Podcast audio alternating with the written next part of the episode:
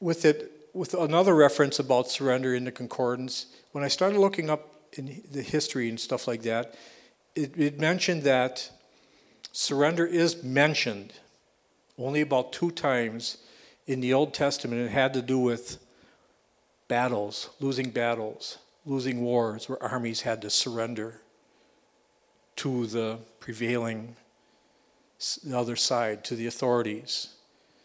They had to lay down their arms, they had to give up, they had to become subjects of the other, the other side. They surrendered to it. But that is not what God was saying here. So I got in good old Google.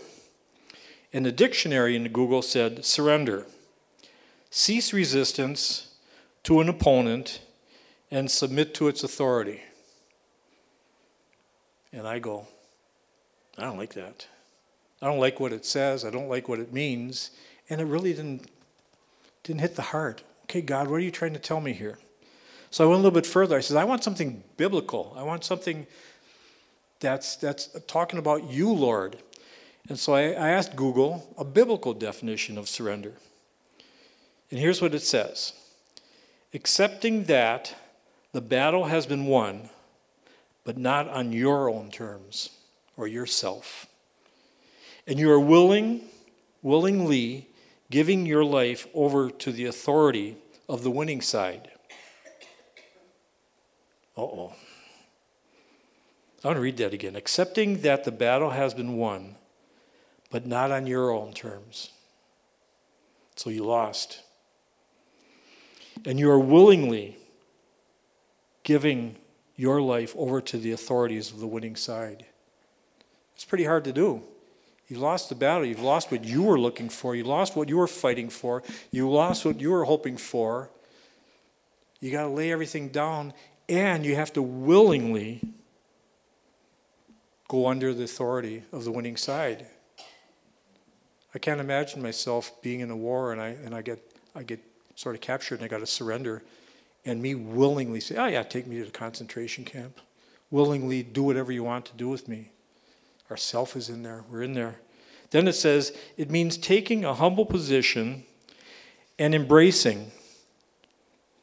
Wait, no, let me get it right. Taking a humble position and embracing what is over and how you have it. How are we? So surrender, it, it just seems like it's a, it's a resigning or a giving up. It's a pretty icky feeling. We don't like to surrender at all. We're our own people. We're not going to surrender. I was in the military and we're taught you don't surrender.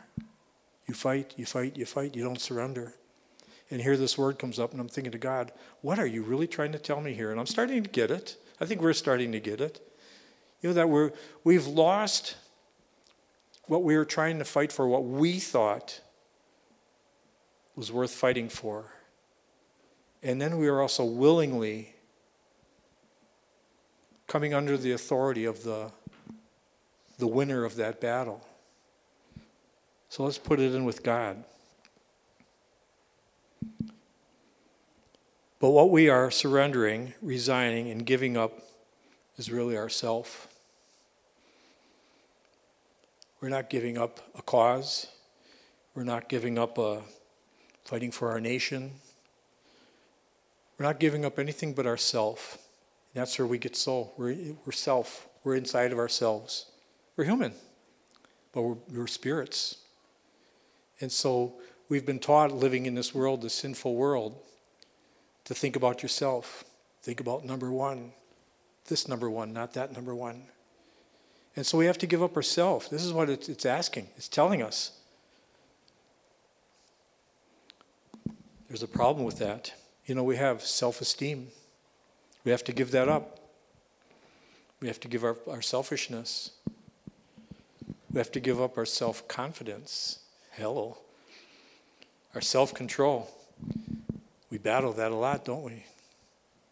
We have to give up our self identity, who we are, who God made us, but our self identity, our self help. We're always going to self helps our self image. What do we look like? How do we carry ourselves? What do other people think of us, our, our image? and in our self concept.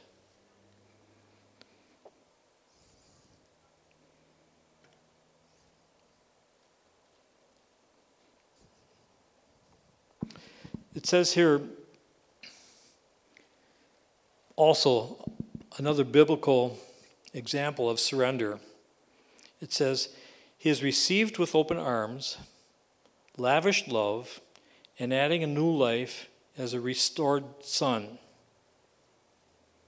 Jesus lived a life of continual surrender to the Father.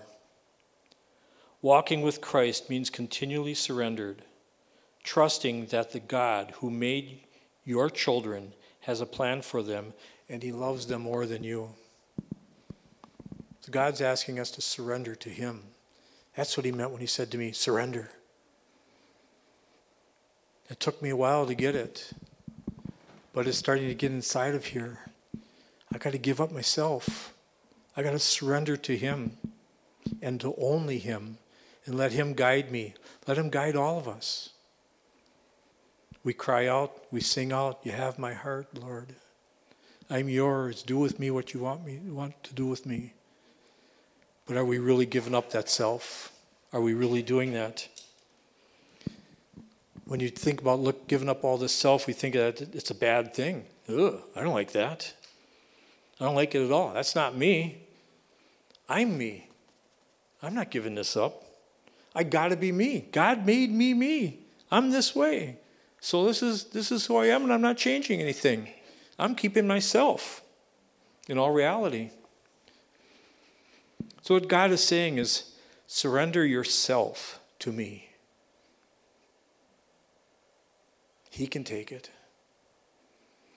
I have nothing but good for you when you surrender yourself to me. Wow. Nothing but good.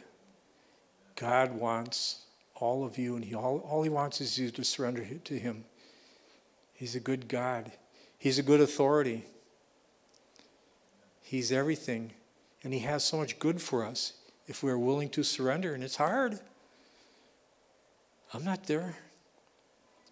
Piece of work. Ask my wife. But God wants to bless you. He's trying to get it to you, but yourself is in the way. He wants to prosper you. Guess what's in the way? Come on. Self. He wants to heal you, return you back to your original state, your natural state. He wants to heal you like He created you to be. He wants to deliver you. He wants to use your gifts, but our self keeps getting in the way. We cry out, Lord, use me. What gift do I have? And then He points it out to you, but our self gets right smack in the middle of it rather than laying that self down and letting that gift flow in us to be bold enough to go do something. Lately, when I've been going out for my walks, Carol and I go out for a lot of walks. We've been doing it for years. And we just go for a walk. Somebody goes by, we say hi, good to see you. And we keep on going. Ever notice most people have dogs too? Carol and I are about the only ones in our neighborhood that don't have dogs. But a couple weeks ago, I was we were walking, and our and our neighborhood has a little little business area, real quaint little area, and there's a tour bus in there from Chicago and all these people are off the bus and they're walking around and looking in these store windows. And of all places, the plumbing store has big glass windows and they got all these Christmas decorations that the flower shop down in the corner goes in and does for him. And there was this old lady, little old lady, I gotta be careful saying old, and and she was just the sweetest little thing. We just stopped and said, "Hi, how are you doing?" And just you know, we are going for a walk. Hi, how are you doing? And she's, oh, what a beautiful, wonderful little place this is. And so it stopped us in our track. And we stopped and started talking to her, and she's telling us that she, she was from what? Germany, Germany, yeah. She's from Germany, lived in Chicago, and how much she loved the Wauwatosa little neighborhood. And the people were so friendly, and the stores were so quaint and so friendly, and the, all the owners were so good to her and everything. And she was just the sweetest little lady, and Lord said, Pray for her. I, I've learned to be very obedient when that happens. And I says, may I, may I pray with you? May we, may we pray with you? And she says, her eyes, sure, sure, pray with me. So we just prayed. We, I don't know what we prayed. We prayed. We didn't give her a salvation prayer. We didn't try to, to, in a sense, push anything on her. We just wanted to pray with her and maybe lift her up of whatever she's been going through. And she was so thankful. There were tears actually running down her eyes. And a simple little prayer out on the sidewalk, people walking by. The other people from the bus were walking by and you're sort of like waiting, you know, okay, when are they going to get done? And when, when we got done, she just thanked us so much. And it, it meant the world to her. And I gave her a little tract that I carry. And I said, Here, you might want to read this. You know, and she's, Oh, I will. She took it and looked at it and everything. And she's, I'm going to read this on the bus when we're going to the next place. And I said, Thank you. So we went on. And I think it was the next day. Same day? Same day. We're walking, we're walking up farther. And here comes the mayor of Wauwatosa. And he's a friendly guy, and he'll stop and talk to you. We've never talked with him. In fact, Carol pointed him out. I really don't know who he is. And we stopped and started talking to him. And, and how you doing? What's going on? And we started, he started talking about Natchez. He's a, a mayor, so he wanted to talk about all the things that are going on. And I, we were talking, and I said, Mayor, I want to tell you, I said, I didn't vote for you. I didn't like what, what you were running on. I told him, you know, why not? You know, tell him. I says, but what you've done in this city since you've been here, especially when we were having the trouble in the, in the city up on North Avenue, and people people are boarding up their businesses and everything. And I says, for what you did and you combated that and you handled that situation quickly and forcefully and took control of your city. I says, You got my vote next time. And he says, Well, thank you. And that was, that was enough to lift his spirit up for that day. Now, he found, now he's got a, a vote for him that he didn't have before. So he's, he's doing something good. And I said, Mayor, may we, may we pray with you? He says, Sure. So I said, May I put my hand on your shoulder? He says, Yeah. So I put my hand on his shoulder and I just I prayed. I didn't know. I had my eyes closed and everything. And I prayed what, Lord was giving me. And we got all done, and he says, Thank you very much. And I says, Have a good day, Mayor. And as we were walking away, Carol says, Did you see that? And I says, What? He says, He put his hand on her shoulder while we were praying. So he was into it. You know, so what I'm getting at is, is we're spiritual beings. We're not, we're in this world, but we're not of it. But we got to get rid of ourself. We can't walk by people and just, yeah, yeah ain't, ain't my type. You know, too short, too high, too low, too old, whatever it might be. So the other day, I was out walking again, and this guy named Steve was walking. I've seen him in the neighborhood a little bit. I just walking by and I says, "Hi, so how you doing?" And that's you're just planning on walking by, and all of a sudden he stopped. He says, "Well, I'm doing pretty good. I'm standing vertical." And that was my, my opening to stop and talk with him. So we talked, and he told me his story, his life story, and everything. And I said, Steve, may I pray with you? He says, Sure and everything. So I prayed according to, in a sense, what he was, was telling me about his life story. I was praying in for things to happen. And I also gave him a little track. I said, hey, take a look at this when you get a chance. I said, it's a pretty good, good little message there. You might like it. So I don't know what it's getting at with there, but I guess we got to let go of ourselves and be more out, out there, not shy. And I got to say, I was, I was one not to to go on and, and talk with people. I'll say hi. I'm very friendly. My daughter always says, "You say hi to everybody. You start talking to everybody and that stuff." Well, why not? you know, you know, God gave us a mouth. So, so what happens with all this is only ourself is defeated when we surrender to God. Not us, ourself. That's defeated, and we get to defeat that. And what's going on in this world and all the stuff that is happening, all the stuff that has happened in the last two years. Man, what we would have never ever thought anything like this was going on. I was asking the Lord about that, and he, this is what exactly what He told me. He says, "It's already done. It's already done. We're living in the done. We're not experiencing it. It's not manifested in front of it, but God has already done it. He's bringing in the new era. He's not bringing in a new movement like the Pentecostal movement and some of the other other movements and everything. He's not bringing in a movement to a, a church, some obscure church, and all this thing is going to going to explode. He says, "What I'm doing now, it's a new era. It's already done. Everything's been in place. I've equipped all the people. I've picked out my people. I've formed an army. I've formed an army of the remnant." And when I hear that word remnant, I think, oh, just a small, small little thing, a small little gathering. The last, well, what was that with Gideon? 3,000 people, and they got down to, to 300. That remnant. But God says, watch my remnant. I've got the generals. I'm the commander. I got the generals. I got the colonels. I got the captains, and the lieutenants, and the enlisted people. It's all there. I says, where? He says, Look on the hills. Look on top of the hills. Look into the hills and see my remnant. It's all around if we look with our spiritual eyes. There are so many people in this world right now that are ready and they really don't even know they're ready, but because they've been steady. The people that put on the armor of God each and every day, God says, I can use that. The people that are on their knees praying each and every day, I can use that. He's one of mine the people that are serving, all people every day. God says, I can use that. That's my remnant. And a big shaking has been going on. God's been shaking, God's been sifting, God, God's been separating. Who's real, real, and who's not? Who's for me and who's against me? Who's just playing and who's not? God told Carol the other day, He says, I'm through playing. I'm done. I'm not playing. But God is saying, it's already done. He says, I've been working on this for a long, long time. But we're not realizing it. But he's saying the time has come. It is now. It can't be stopped. It's set in motion. Wait and see what the Lord will do.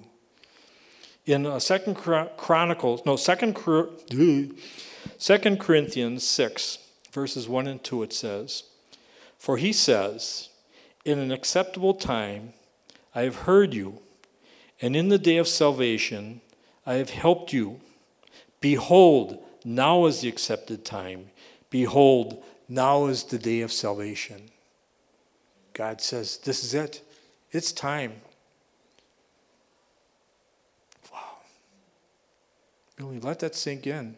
He's already, he's already made the move. He's already done it. We see what's going on in our political world in all of our businesses. They've tried to shut us in, put masks on, on us to shut us up. I'm not trying I'm not going to get political here or anything like that. But he's confined us to our houses. We've gotten so used to wearing pajamas that it's hard to go outside without them on. My neighbor, my tenant goes out with his red pajamas. I go, come on, man. You know, we're getting so comfortable because we, we don't want to be seen anymore. In a sense, we surrender to the wrong thing. But in, with God, when we surrender with Him, we get victory. We win. We just gave up ourselves. We got out of the way. We're not the stumbling block anymore. The victory is the Lord's. And what greater general or leader or authority could we have than the God that created the heavens and the earth and created us and gave us our first breath and he'll give us our take our last breath and He's given us everything that we have. What greater leader can we follow? What greater thing can we surrender to than that? We surrender to many things, but they're nothing compared to what God wants. And He's saying, I need you to surrender me. And He says, I know who it is. You've already, it's already done. You have surrendered. You might not feel like it. it. It might be different than what you feel, think, or see but you've already surrendered, and I can use you. You're mine. Wait and see what the Lord has done, the great and mighty things that He's going to do. I had a vision while, while this was going, while I was hearing and I heard the word surrender is victory. We're not, we're not losing, we're, we're in total victory. And he gave me, he showed me, he says, look at what happened when World War II, World War I was over. the parades that went on, the ticker tape flying all over the place, people out in the street, happy and joyful. There's victory. Victory coming home. We're celebrating it like with wild abandon. Such a great victory. And that is nothing compared to what God is going to do with us and the great victory that we are going to experience. This isn't going to be a silent thing. This isn't going to be a hidden thing. This isn't going to be something that's done in some obscure corner. This is going to happen throughout the world. The world will see us in our victory. The world will see us having our parades. The world will see us dancing and praising God with joy. The world will see us with our parades and everything. We are going to have a, a monster thing. Get used to it. This isn't, this isn't just some twinkly vision that, that just passed through this great mind that I have.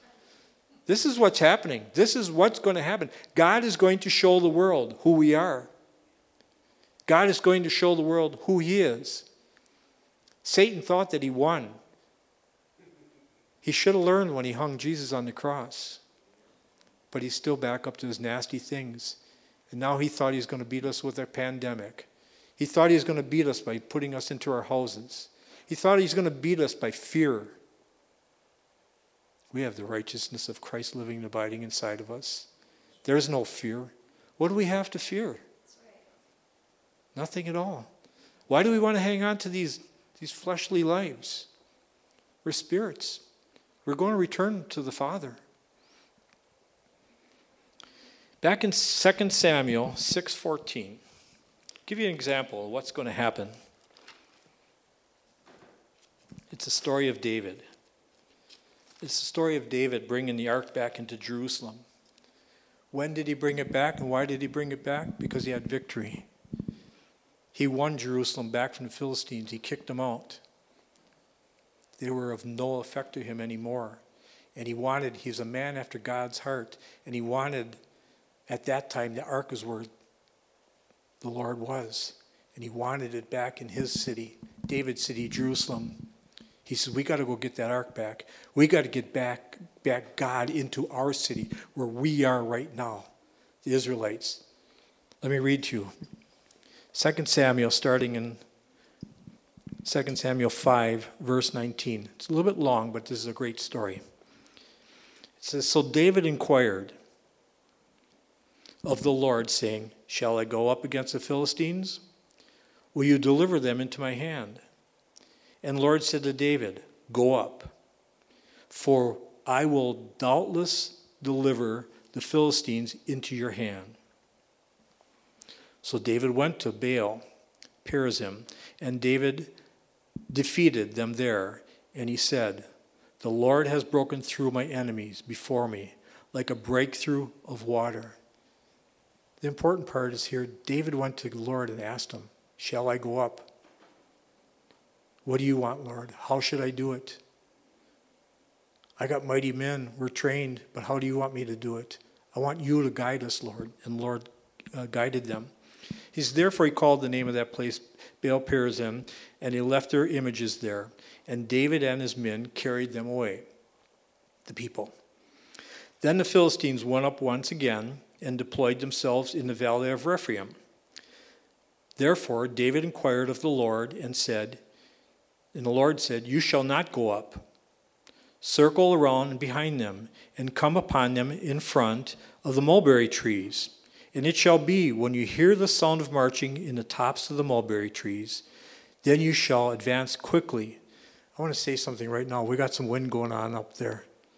Why don't we imagine that noise that's up in the top of those trees is the armies of God up into the trees? He's trying to show us and he's trying to tell us, I'm here. Don't worry about this. For then the Lord will go out, then, for then the Lord will go out, go out and strike you. And strike, okay. For then the Lord will go out before you to strike the camps of the Philistines. And David did, so as the Lord commanded him, and he drove back the Philistines from Geba as far as Gezer. Then David again gathered all the choice men of Israel, 30,000 of them. And David arose and went with all the people who were with him from Baal Judah to bringing up from the ark of, of God, whose name, whose name is called by the name the Lord of hosts, who dwells between the cherubim. So they set up the ark of God on a new cart, and they brought it out of the house of Abinadab, which was on the hill. And Uzzah and Ohio, I'm going to say it that way, the sons of Abinadab drove the new cart, and they brought it out of the house of Abinadab, which was up on the hill, accompanying the ark of God, and Ahio went before the ark. Then David and all the house of Israel played music before the Lord on all kinds of instruments of fir wood, on harps, on strings, on instruments, on the tambourines, on sistrums, and on the cymbals. They were worshiping, praising God joyfully, out in front of everybody, not hiding, not ashamed. They want, they want people to know we're going to get our God. We're going to go do this. and when they had come to Nachon's threshing floor, Uzzah put out his hand to the ark and took hold of it, for the oxen stumbled. We know the story. Then the anger of the Lord was aroused against Uzzah, and God struck him there for his error, and he died there by the ark of God. You can't use the arm of flesh to handle the things of God. And David became angry because the Lord's outbreak against Uzzah, and he called the name of the place Perez Uzzah to this day. The people were, went up to get the ark of God, but they were using the wrong methods. God had a way that he was supposed to be transported by the priests with poles he had it all out for them. And David, in his, enthusiasm, didn't do it the right way, and a man paid for it with his life. So then David was afraid of the Lord that day, and he said, How can the ark of the Lord come to me? So David would not move the ark of the Lord with him into the city of David. But David took it aside to the house of Obed Edom, the Gittite. The ark of the Lord remained in the house of Obed Edom, the Gittite for three months. And the Lord blessed Obed Edom and all of his household. Wow, this guy really, all of a sudden, he's getting blessed like crazy because they put this, this ark inside of his house. Can you imagine that? Being in that house and the glory of God is there in your house, doing such wonderful and great things. This guy was something else. You know, he, was, he's I hope this never stops. I hope this never ends. But at the same time, he was being selfish. Self again. Now it was told King David, saying, The Lord has blessed the house of Obed Edom and all the things belonging to him because of the ark of God. So David went and brought up the ark of God from the house of Obed Edom. Almost there. In the city of David with gladness. And so it was when those bearing the ark of the Lord had gone six paces, that he sacrificed oxen and fatted sheep. Then David, this is the king, this is the king of Israel, number one. He says, Then David, before the Lord with all his might, and David was, okay, then David danced before the Lord with all of his might, and David was wearing a linen ephod. So David and all the house of Israel brought up the ark of the Lord with shouting and with the sound of trumpets. They worshiped and they praised. God shows you here there's no big shots in worshiping and praising God. We're all his children. We don't have to be formal and stuffy and look who I am or even feel low. But God wants all of us to worship, and He just showed it there. Shouting was a great, it was a great cry. With a great cry, they did that. That's why it's important for us to worship and praise God with all of our might. I know we're, we're, we're not used to that. I know we're quiet, feel funny about dancing, feel funny about shouting. But look at some of the people that are, that are here that are doing that, the joy that's in them. You see it in their face, you see that in, in, in what they're doing. God's saying, Put yourself aside and worship me. Don't worry about those around you. Come up to the altars when we are praising and worshiping. Dance, shout, shout for joy for the great God that we have.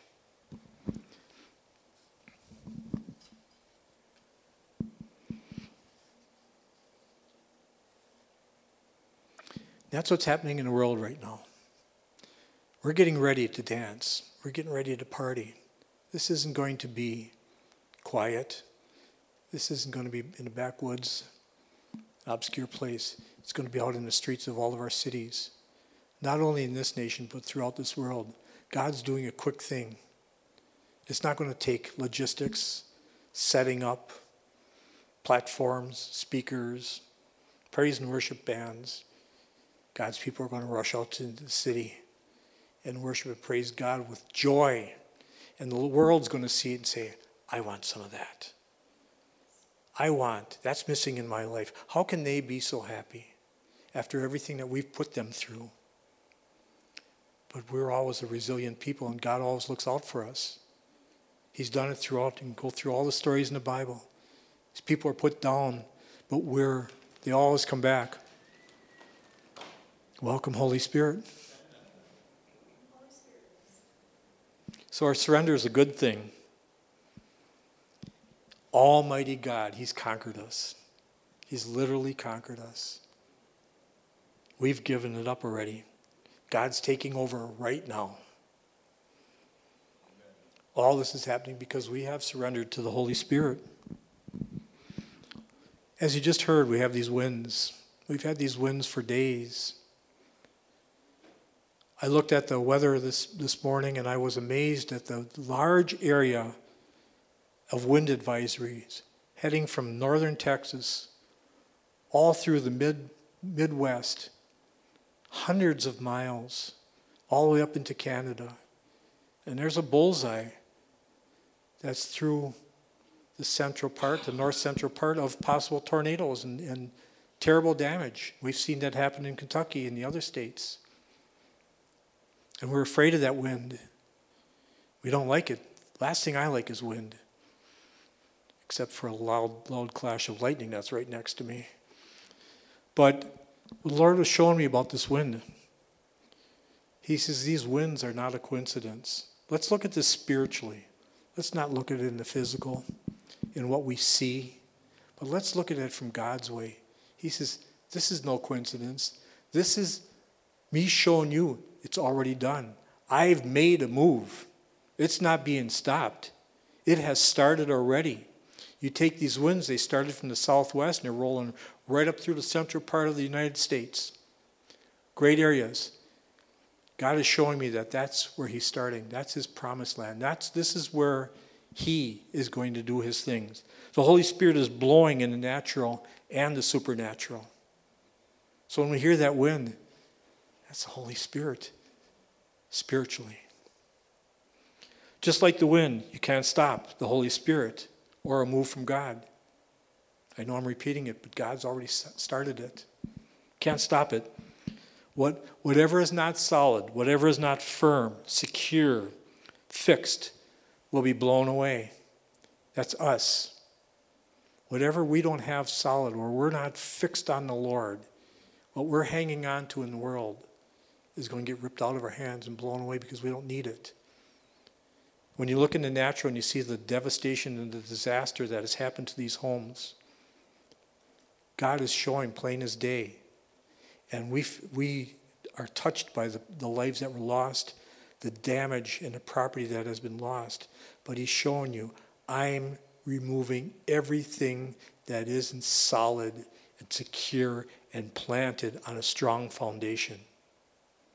Let me tell you, folks, this church here, Passion Church, Milwaukee, is on a firm foundation built by Pastor Ted and followed up with Pastor Jen with a great word of God, a powerful word. This is not going to be ripped away. Some churches might fall. Some churches may go by the wayside. Some churches might get blown over. This church on the hill where the ark was, Obed. is going to be here. It's solid no matter what happens because of the firm foundation for what it is built on, for what it is doing. We're just getting started.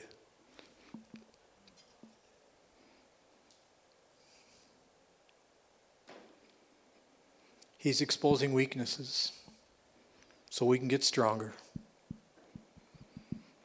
He's blowing across this nation and all the nations. Watch the weather. It's always an indicator. Watch the crops. Watch what the, the winds that are going to be coming throughout the rest of this world. I just feel it inside my spirit. He's doing it to show us. He's doing it to say, it's already started.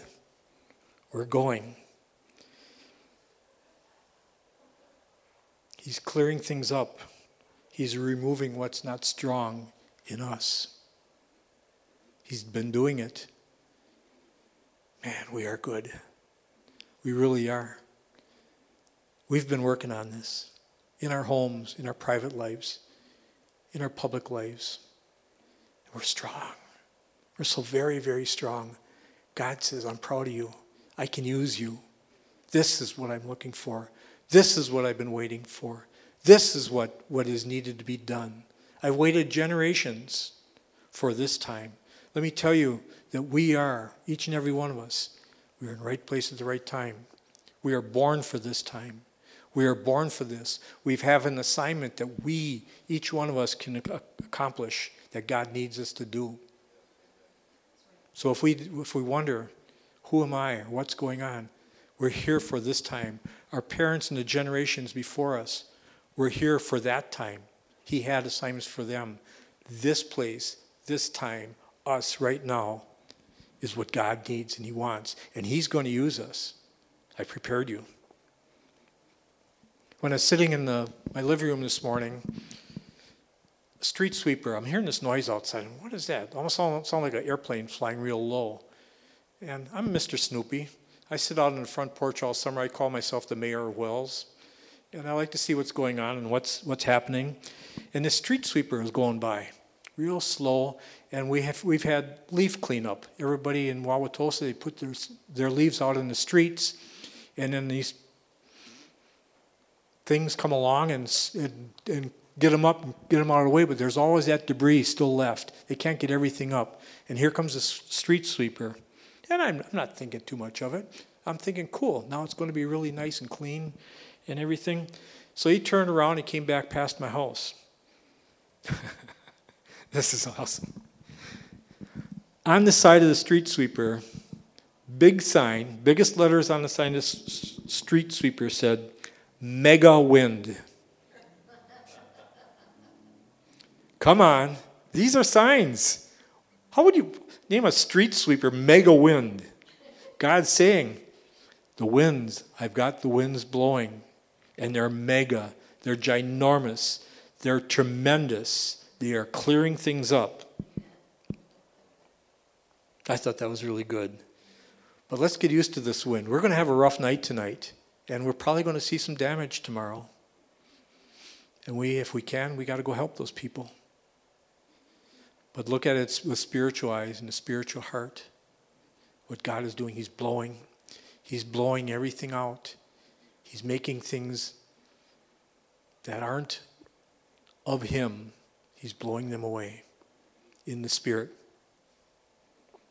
What's going to happen when all this era comes in, when the great move of God comes on, and it's going to be so quick, like they say, a twinkling of an eye.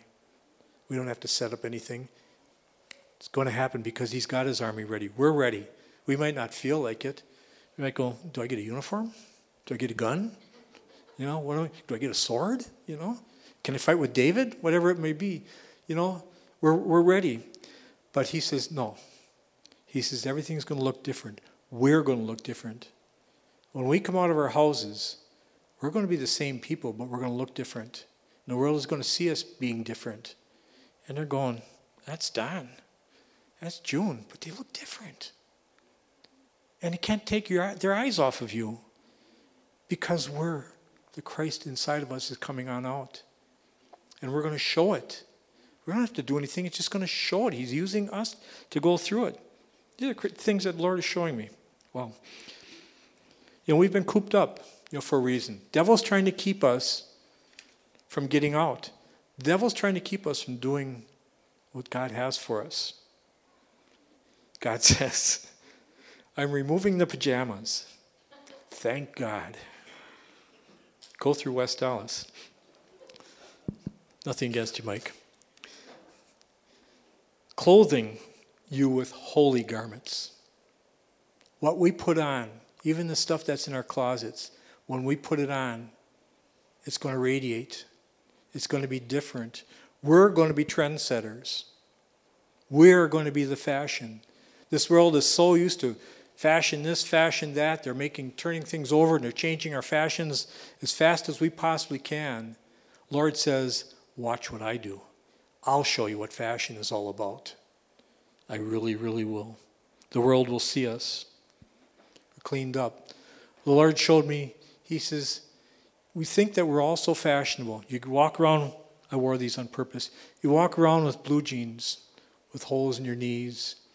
When I was growing up, we were kind of embarrassed to have holes in our knees. Our, our mothers would put patches on our knees, on our elbows, and here we are showing off. The Lord says, This is the fashion that I have. When people see the holes in your knees and the tears that you have on them, they're going to realize and see that you've been in a battle. You've been scarred up. You've been struck every so often. You've got some damage, but you're okay. You're still walking. You still have your pants on. And when they see our knees, they're going to realize that those are worn through because we've been on our knees praying praying to the Lord, wearing our knees out because we're in such, such mighty prayer for God.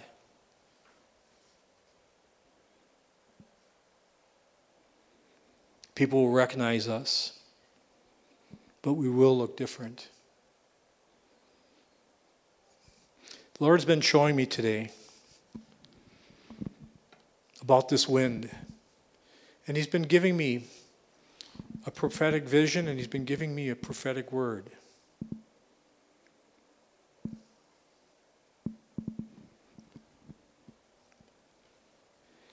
And it's a, it's a twofold word of what God is going to do.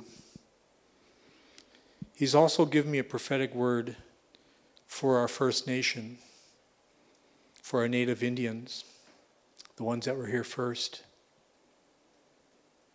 And it has to do also about the wind. So I'm just going to ask the Holy Spirit to talk through me and tell us what He is doing in this world. And the Lord says, I have created this wind and don't be afraid of it. I've started it from the southwest and I've run it through the deserts and I've sandblasted everything that is not of me. I'm running it through the valley, the central United States, the Midwest, up through the Bible Belt. And I'm cleansing and I'm cleaning. I'm moving. I'm destroying which isn't of mine. Don't be afraid of my wind. Listen to the Holy Spirit.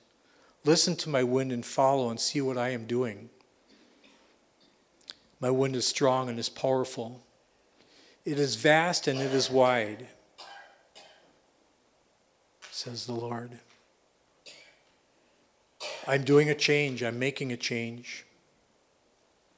Watch and see what I will be doing. Hallelujah, Lord. Hallelujah.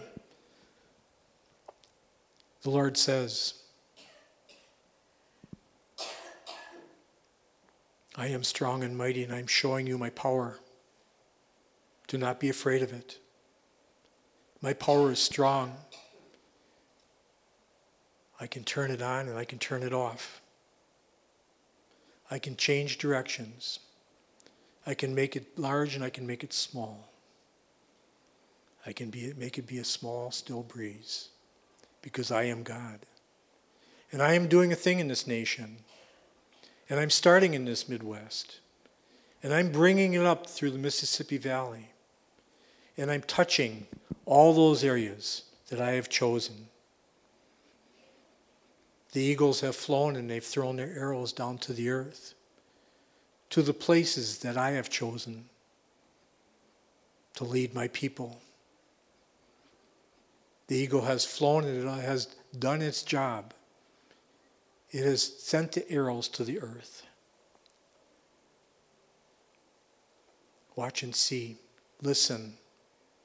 Do not be afraid. Because as fast as the wind comes, that's as fast as I am coming. But it won't be over. It will settle. And when we come out and look, it's going to be a new world. It's not going to be a world of devastation. It's not going to be a world of ruin. It's going to be one of the brightest, sunniest, joyous days when I come and finish my work and set the captives free, says the Lord. Watch and see what I will do. Listen for the wind. Don't be afraid. The Lord also says,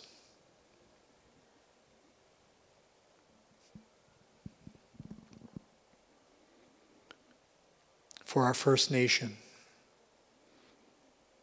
Lord says, I know the connection in this house. The Lord says, I'm proud that you've kept your faith. I'm proud that you hung in there as a First Nation with everything that has happened to you by man. And Lord says, I'm using you first. What seems insignificant and buried under and tossed aside, I'm using you. You were the first nation, and you will be the first in the movement. Starting in the southwest with the Navajo, and the Apache Indian tribes. I sent my missionaries there years ago. They've been working on you. I've been waiting for the generations that are set and ready for me, not being distracted by other things, not being distracted by what has been done to them. He says, I'm taking this nation and removing their self and instilling them in them the Holy Spirit. I'm starting from the southwest.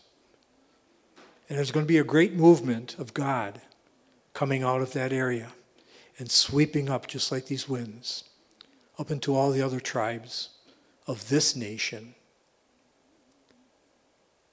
I'm coming into Hayward. My arrow has been planted there.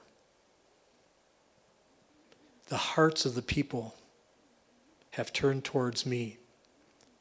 I've had to wait for a generation, just like the Israelites, to get out of the way. I've had to wait for them to where I have a generation that's willing to seek my face and seek my ways and put me first to me, put me first and not false idols. I'm a jealous God, and now you're ready to receive me. You are ready to follow me. Thus says the Lord. Hallelujah. The Lord says, You've been put onto ground and land that no one wants. And man has laughed at you and thought, that he had you over a barrel. This is the work of the devil, says the Lord. And I've known it all the time. I've watched you, and I've been with you. And what I'm going to do with you is take the land that you have been put on. And Lord says, Know this, that every foot, every place that the, your sole of your foot has walked on is my land And the world will soon find out the fertile ground that is under what you are walking on. You will see agriculture like never before. People of this world will say, that's not supposed to grow there. The people of this world will say, wow, I didn't know that was there. We wouldn't have given them that land.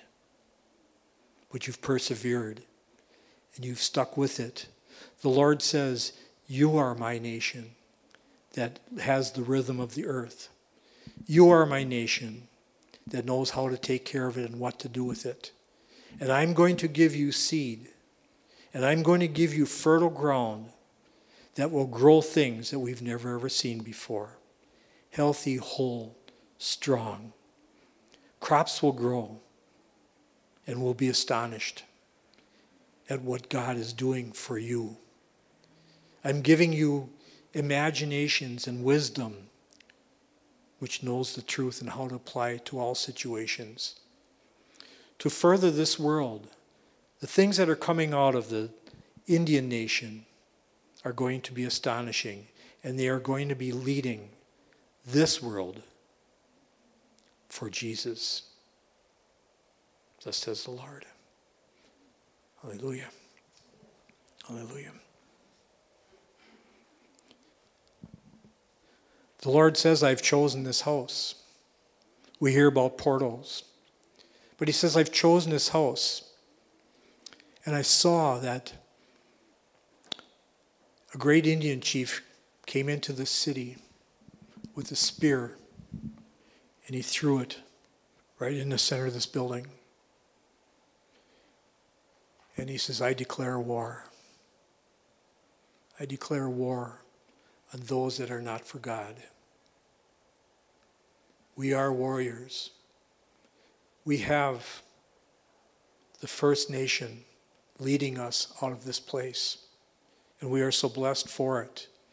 And Lord says, Wait and see what I'm going to do for you. What you thought was dead is so alive. What you thought couldn't be will be. What you thought was the end is just the beginning, says the Lord. I love you, and you love me. And I'm going to do great things out of this place. We are going to turn the world upside down in this place because our hearts are surrendered to the Lord. And we are blessed to be part of the First Nation because it's all coming from there, says the Lord. Hallelujah. Well,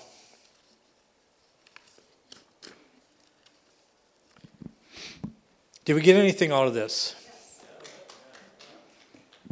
I know it's kind of heavy and kind of, but it's direct. This is who we are. Rejoice and be glad. Get ready for this. Don't be surprised. Really, don't be surprised. Lord says, Mike, your eyes are healed right now. He says, I'm giving you the eyes that you are naturally born with. I'm giving you back to your original state. Says Lord. I don't know. So, with all that, it comes time for the tithe. And Sometimes we drop our head and we go, oh man, here we go, the tithe. We heard every, every message, we've heard every brought from every different angle, every verse, everything. But the Lord says, My tithe is mine. I'm not fooling around. This is mine. This is the law. This is, this is the Lord. This is mine. He says, if your life is turned upside down and you can't make ends meet and everything's falling apart, it's because of the tithe. You haven't been giving it to me. I'm not trying to be mean or anything like that. I'm not trying to be coming down on anybody. But we have to look, look and search ourselves. The tithe is the Lord's, there's no going around it. He wants it because it is His. He gave it to us. He gave us our breath. He gave us our money. He gave us our jobs. Everything that we have in this world is His. when we see a person pass away on, on their bed, what do they have? Nothing. All the stuff that they gained, all the stuff that they worked on, all the stuff that they accumulated, they left it. God says, The tithe is mine. I'm serious. I want it. Like Carol says, God says, I'm not fooling around. If you're having difficulty, check yourself out. What are you doing with the tithe? I want to tell you a story here that I, I saw. It's really good. It talks about the tithe and the power of the tithe. You know, we think, ah, okay, we'll tip God. I'm being generous today. I felt that way in my time. But God says, I'm not fooling around. I'm not fooling around because I want to bless you. I'm not fooling around because I want to give you something.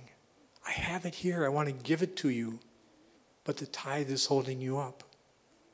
Yourself is getting in the way. Your self greed, your self holding on is getting in the way. I have things for you. Listen to this. He wants to bless us. So we got to look at that as we do the tithe. Not that he's asking us for our money and asking us for sacrifice and asking for things that we don't know how we're going to make it through the next week. He doesn't, he doesn't want that. He wants to bless us. He wants to bless us so much. Just like we surrendered. We surrender to the Lord. He's won this battle. We surrender a tithe along with it. Tell you the story. It says, This is how one man learned that even fearful circumstances can't break God's promise made to those who tithe. At the age of 14, Alexander H. Kerr was converted under the ministry of American evangelist Dwight L. Moody and joined the Presbyterian Church in Philadelphia. In 1902, Mr. Kerr read a book entitled Judah's Scepter and Joseph's Birthright by Bishop Allen. In it, Bishop Allen referred to the vow Jacob made in Genesis 28 22, which says, Of all that you give me, I will surely give a tithe to you. The scriptures recorded that 20 years later, Jacob returned to his home with servants and cattle in great abundance. He had become one of the richest men in the East as a result of keeping his covenant of tithing with the Lord. We have story after story if we want to look into it. People that have so much, look at that, they're tithing. With some doubts, even with sincere desire to see whether the Bible is true and whether God's promises are intended for the people of today, on June 1st, 1902, Mr. Kerr made a special covenant to set aside the tithe, or 10% of his income, for the work of the Lord. That's what the tithe is it's for the work of the Lord. At that time, he had a mortgage on his house. He owed many obligations and was burdened with, with his cares and his worries, especially of financial nature. However, he was determined to prove God as Jacob had done.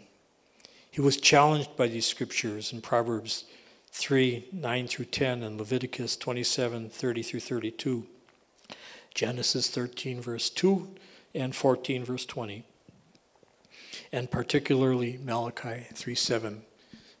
We repeat this all the time during our tithes and offerings. Mr. Kerr often remarked that if modern day skeptics wanted proof that there is a God, that the Bible is His holy word, and that His promises are true and that they are needed to do.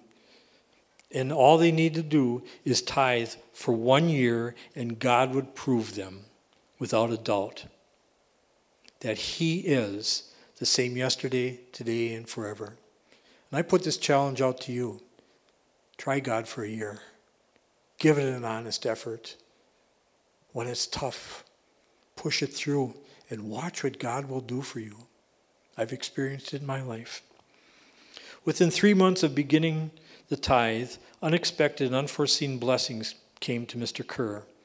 It seemed that God had opened his eyes to behold his love, eh, to behold his love and his faithfulness to his promises, especially in regards to tithing. Jesus said in Matthew 9:29, "According to your faith be it unto you."